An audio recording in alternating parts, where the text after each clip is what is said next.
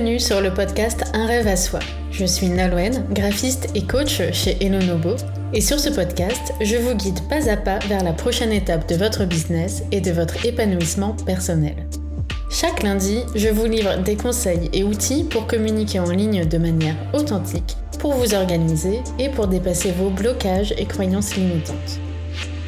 Le but est de vivre de son activité, de gagner en confiance d'être bienveillant envers soi-même et d'atteindre sa propre vision du succès, bref, de se créer son rêve à soi.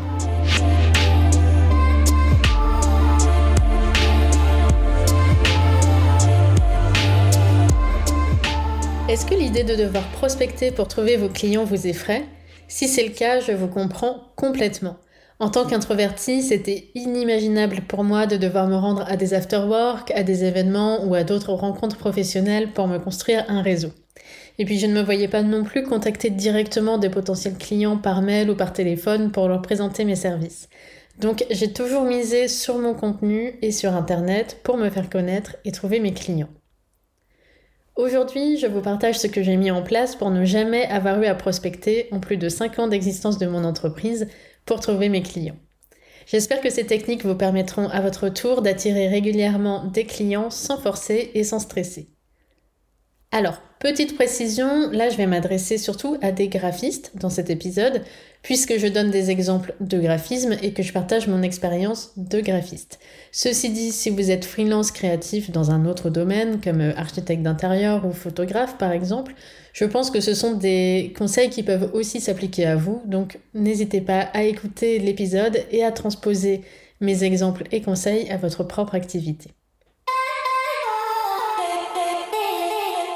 Pour attirer vos clients idéaux, il faut déjà que votre portfolio reflète le type de projet sur lesquels vous voulez travailler, ainsi que votre style graphique.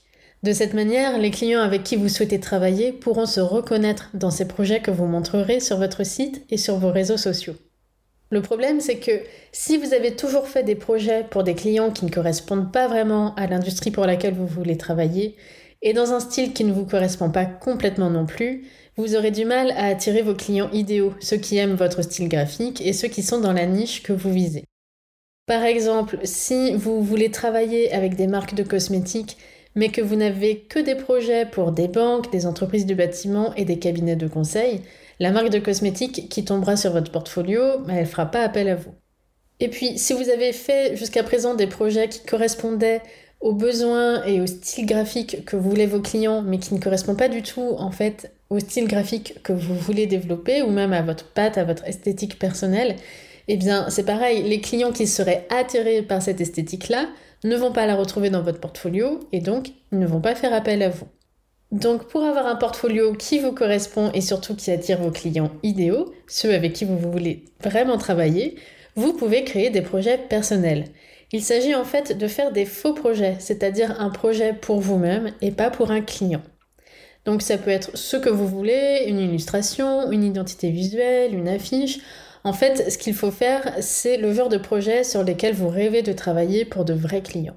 Faire ces projets passion, ça va vous permettre de créer des projets en lien avec l'industrie que vous visez, si jamais vous n'avez jamais eu l'opportunité de travailler pour eux, Plutôt que d'attendre qu'une marque de cosmétiques, par exemple, vous contacte, alors qu'il y a peu de chances que ça arrive si vous n'avez jamais travaillé pour ce secteur, créez vous-même votre propre opportunité en faisant une identité visuelle pour une marque de cosmétiques fictive, ce qui vous permettra de vous faire connaître par ce secteur. Faire un faux projet va vous permettre également de pouvoir pleinement exprimer votre style. Vous n'aurez pas à vous adapter au goût d'un client, donc vous aurez un contrôle créatif total sur votre projet.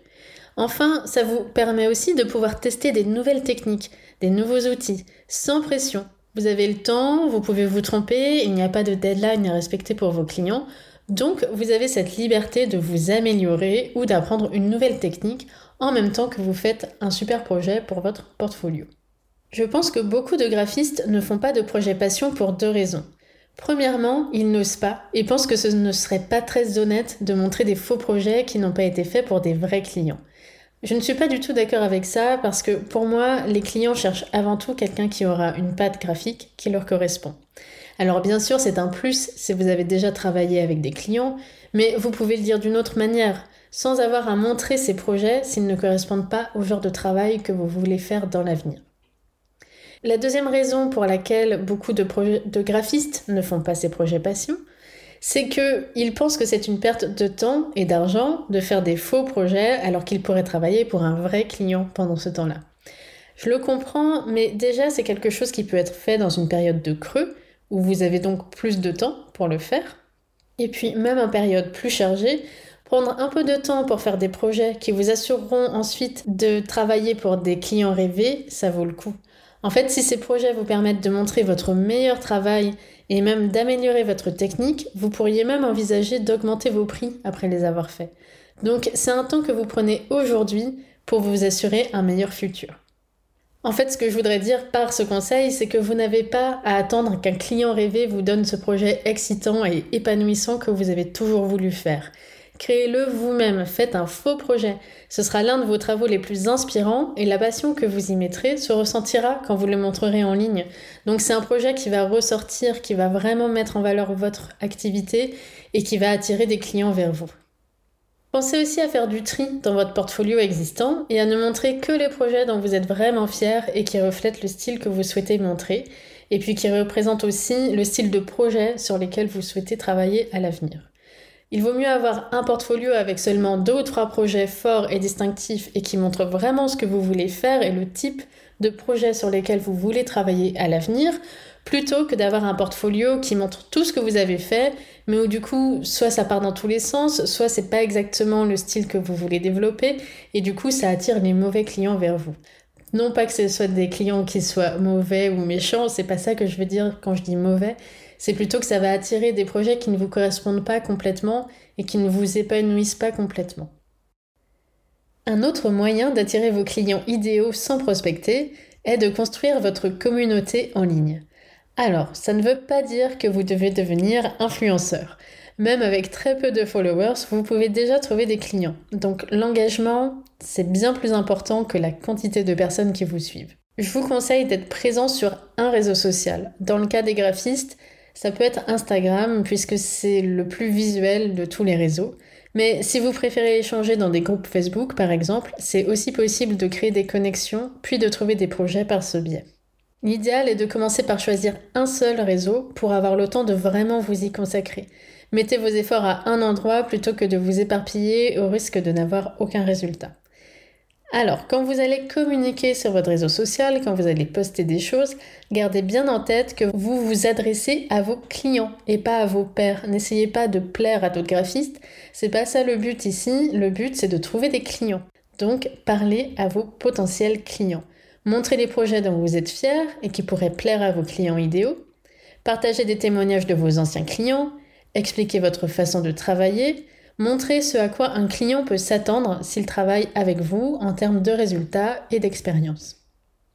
Vous pouvez aussi montrer vos coulisses, donner un aperçu des projets sur lesquels vous êtes en train de travailler, vous filmer en train de créer un logo ou de faire une illustration, bref, embarquer votre communauté dans votre quotidien de graphiste.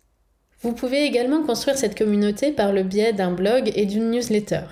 Vous pouvez par exemple publier un article pour chaque projet terminé, ou bien encore envoyer une newsletter qui montre les essais par lesquels vous êtes passé avant d'arriver au résultat final pour votre client.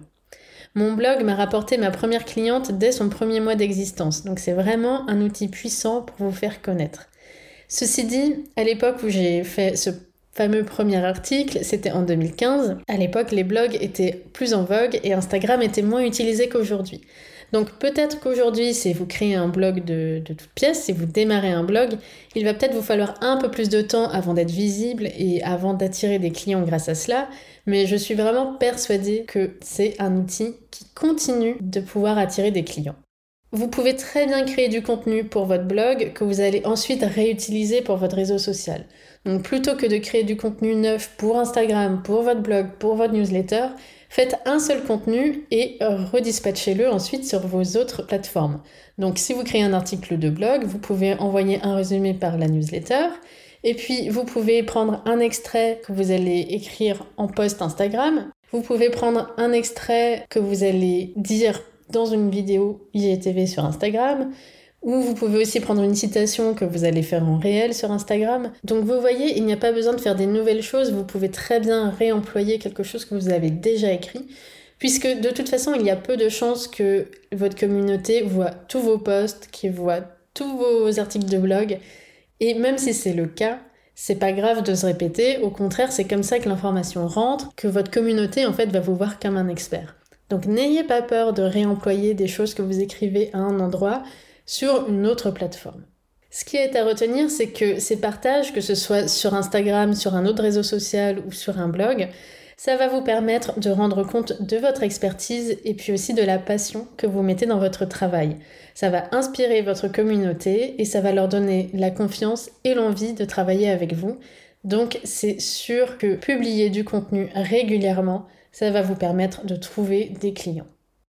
Ma troisième technique pour trouver des clients sans avoir à prospecter est de s'entourer d'autres professionnels qui pourraient vous apporter du travail. Par exemple, si vous créez des faire-part de mariage, vous pourriez contacter des photographes, des créatrices de robes de mariée, des lieux de réception, des organisatrices de mariage, des designers florales, bref, d'autres professionnels de l'industrie du mariage pour leur proposer de créer un groupe de référence. Ainsi, si des futurs mariés contactent l'un des professionnels du groupe, il peut les orienter vers les autres membres pour les prestations complémentaires. Tout le monde est gagnant. Les mariés profitent de professionnels de confiance, ils n'ont pas à chercher partout, ils ont tout un réseau à leur portée, et puis tous les membres du groupe gagnent de nouveaux clients. Je vous donne un autre exemple. Si vous créez des identités visuelles, vous pouvez vous associer à un web designer et un développeur pour proposer un site ensuite à vos clients. Et puis, vous pouvez même vous associer à un coach en création d'entreprise pour qu'il oriente ses clients qui auraient besoin d'un logo vers vous. Et vice-versa, si quelqu'un vous contacte pour une identité visuelle et que vous pensez qu'elle a d'abord besoin d'avoir euh, un coaching en création d'entreprise, un accompagnement, eh bien vous la renvoyez vers le coach. Je sais que certains professionnels mettent même en place un système d'affiliation pour ces recommandations. Ainsi, si le graphiste renvoie son client vers le web designer, celui-ci verse un pourcentage de sa prestation au graphiste. Et vice-versa, si un client du web designer a d'abord besoin d'une identité visuelle, le graphiste pourra reverser une partie de sa facture au web designer pour le remercier de lui avoir envoyé un client. Et puis, vous pouvez même faire ça avec d'autres graphistes. Si par exemple, quelqu'un vous contacte pour un projet graphique que vous ne souhaitez pas faire, vous pouvez le renvoyer vers un autre graphiste de votre réseau et celui-ci vous versera une petite contrepartie. Donc ça permet déjà de se renvoyer des clients les uns les autres et en plus de gagner un peu d'argent pour faire profiter les autres de votre réseau. Donc à vous de voir ce qui vous convient le mieux. Personnellement, j'ai toujours renvoyé mes prospects et clients à d'autres professionnels gratuitement, mais je comprends le principe de demander une contrepartie. Si par exemple vous avez mis beaucoup de temps et d'efforts à construire une communauté engagée ou un réseau euh, assez fourni, c'est normal de demander une contrepartie quand vous renvoyez des personnes de ce réseau vers des confrères. Si vous débutez, vous pouvez aussi vous rapprocher de graphistes plus expérimentés ou d'agences qui pourraient avoir besoin de faire appel à vous ponctuellement pour les aider sur des projets. En plus de vous rapporter du travail, ça va aussi vous permettre d'apprendre d'eux en découvrant leur processus de travail et leur façon de gérer les clients, ce qui sera très précieux quand vous aurez vos premiers clients rien qu'à vous. Pour entrer en contact avec ces confrères, vous pouvez soit les contacter directement, soit rejoindre une communauté existante comme un groupe Facebook dans votre niche par exemple. Présentez-vous, interagissez et vous trouverez naturellement des personnes avec qui collaborer. Je ne suis pas beaucoup sur Facebook donc j'ai pas vraiment de groupe à vous recommander. Euh, sauf si vous êtes dans la région nantaise, vous pouvez vous inscrire sur celui de Bande à part, qui est un super réseau de freelance avec pas mal de graphistes justement. Donc ça peut être pas mal aussi pour se renvoyer des clients euh, les uns les autres en utilisant ce groupe. Voilà, avec ces trois techniques, vous devriez rapidement trouver vos clients naturellement, sans avoir à vous montrer dans des événements ou à passer vos journées à appeler des entreprises pour faire connaître vos services. Vous avez maintenant les outils pour montrer votre meilleur travail et construire une communauté et un réseau qui vous rapportent régulièrement de nouveaux clients. Si vous voulez approfondir ce sujet et que vous avez besoin d'aide pour construire votre portfolio idéal, pour présenter vos services et pour savoir quoi dire sur les réseaux pour construire votre communauté et enfin attirer vos clients idéaux, vous pouvez vous inscrire à mon cours Trouver vos clients en ligne en quatre étapes sur elonobo.com slash cours-client. Client avec un S. Donc elonobo.com slash C-O-U-R-S-du-6 C-L-I-E-N-T-S. Ce programme vous permettra de définir le type de projet sur lequel vous souhaitez travailler, en accord avec vos forces et votre personnalité, d'identifier vos clients idéaux, de créer un portfolio et un site qui les séduisent, de vous faire connaître en ligne et de transformer vos prospects en clients. Vous pourrez ainsi créer une activité à votre image qui correspond à ce que vous aimez faire. Vous pourrez également dire non aux projets qui ne vous motivent pas et vous commencerez à créer votre stabilité financière en attirant des clients réguliers. Donc, si ça vous intéresse, le cours est sur elonobo.com slash cours-client. Je vous souhaite une très bonne semaine et je vous dis à lundi prochain.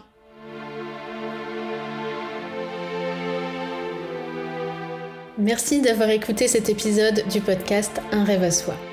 Vous pouvez retrouver les notes de cet épisode ainsi que tous les épisodes précédents sur elonobo.com. Abonnez-vous pour ne manquer aucun épisode et n'hésitez pas à laisser un commentaire. Le meilleur soutien que vous pouvez apporter à ce podcast est de le noter 5 étoiles. Cela permettra à d'autres de le découvrir.